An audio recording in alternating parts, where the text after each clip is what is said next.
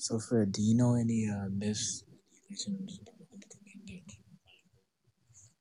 Yeah, um, a couple of years ago, I heard that there was a girl that was running around the bonfire, and even though she wasn't that close to it, her hair caught on fire.